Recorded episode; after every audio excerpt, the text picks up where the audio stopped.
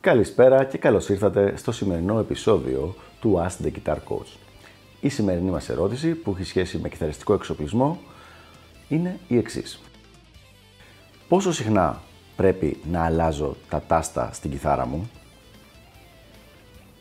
Μια πολύ ωραία ερώτηση λοιπόν από το φίλο της εκπομπής. Η απάντηση με μία κουβέντα είναι ότι εξαρτάται πάρα πάρα πολύ από το δικό σου προσωπικό παίξιμο. Αλλά ας πιάσουμε να το αναλύσουμε λίγο πιο πολύ το όλο θέμα. Πρώτα απ' όλα, η αλλαγή των τάστων, εφόσον η κιθάρα σου έχει αρχίσει να έχει κάποια θέματα, δεν θα πρέπει να είναι η πρώτη επιλογή η οποία θα σκεφτείς. Θα έπρεπε να είναι η τελευταία, η τελική επιλογή.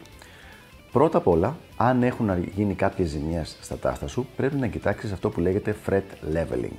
Με απλά λόγια, το fret leveling είναι ότι κρατάς τα τάστα που έχεις και ο τεχνίτης, στο οποίο το πας στην κιθάρα, πάντα την πας σε τεχνίτη για οποιαδήποτε δουλειά που έχει σχέση με τάστα.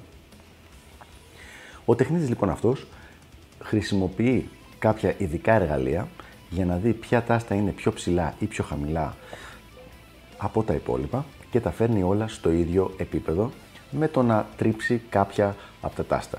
Αυτό στα ελληνικά λέγεται τρίψιμο το τάστον, δηλαδή όλη η διαδικασία λες πάω τα τάστα μου για τρίψιμο ή πάω την κιθάρα μου για να τρίψω τα τάστα.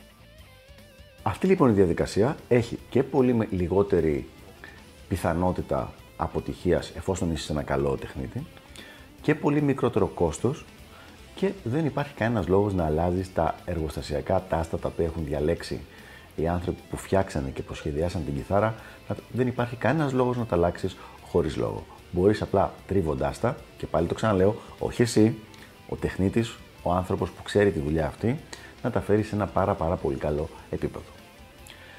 Αν τώρα εσύ συνεχίζεις να παίζεις και μετά από κάποια χρόνια ξαναχρειαστούν ξανά τρίψιμο για δεύτερη φορά και πιθανώς και για τρίτη φορά, μετά την τρίτη φορά, λογικά είναι η ώρα να αλλάξεις τα τάστα σου. Από τι εξαρτάται λοιπόν το αν θα χρειαστεί ή όχι γενικότερα να αλλάξεις τα τάστα; Εξαρτάται σε ένα μικρό σημείο από την ποιότητα του υλικού που έχει χρησιμοποιηθεί για τη συγκεκριμένη κιθάρα, αν και στα περισσότερα όργανα είναι αρκετά στάνταρ το υλικό το οποίο χρησιμοποιείται.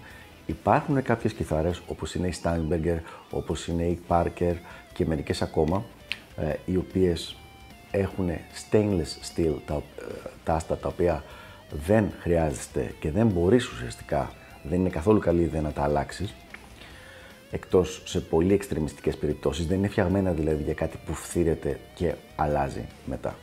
Ο λόγος για τον οποίο φτύρονται τα τάστα είναι ο εξής: Ότι το υλικό των χορδών είναι ένα πιο σκληρό υλικό από το υλικό των τάστων. Οπότε, το υλικό που χρησιμοποιείται στα τάστα, όσο παίζεις με τις με τις χορδές και κάνεις τα bend, τα vibrato και όλα αυτά τα πράγματα, σιγά σιγά φθύρουν τα τάστα.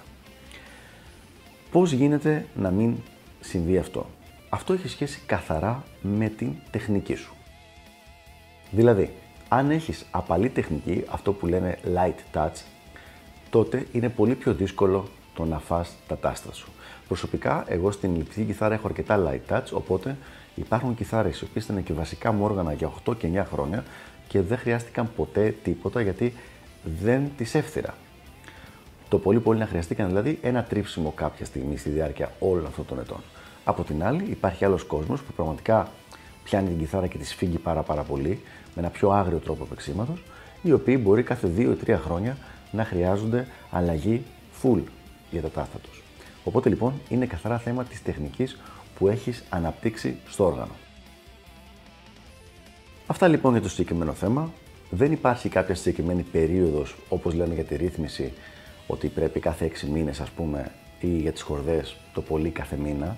Εδώ στα τάστα εξαρτάται από την τεχνική σου, από τον τρόπο που παίζεις και από το πόσο έχουν φθαρεί από το παίξιμό σου. Το, από αυτό εξαρτάται το πότε θα τα αλλάξεις.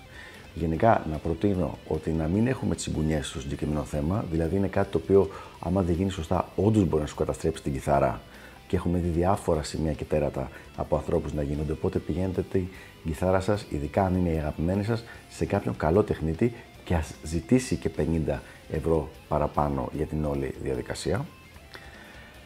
Ελπίζω να βοήθησα και τα λέμε στο επόμενο επεισόδιο του As The Guitar Coach. Γεια χαρά!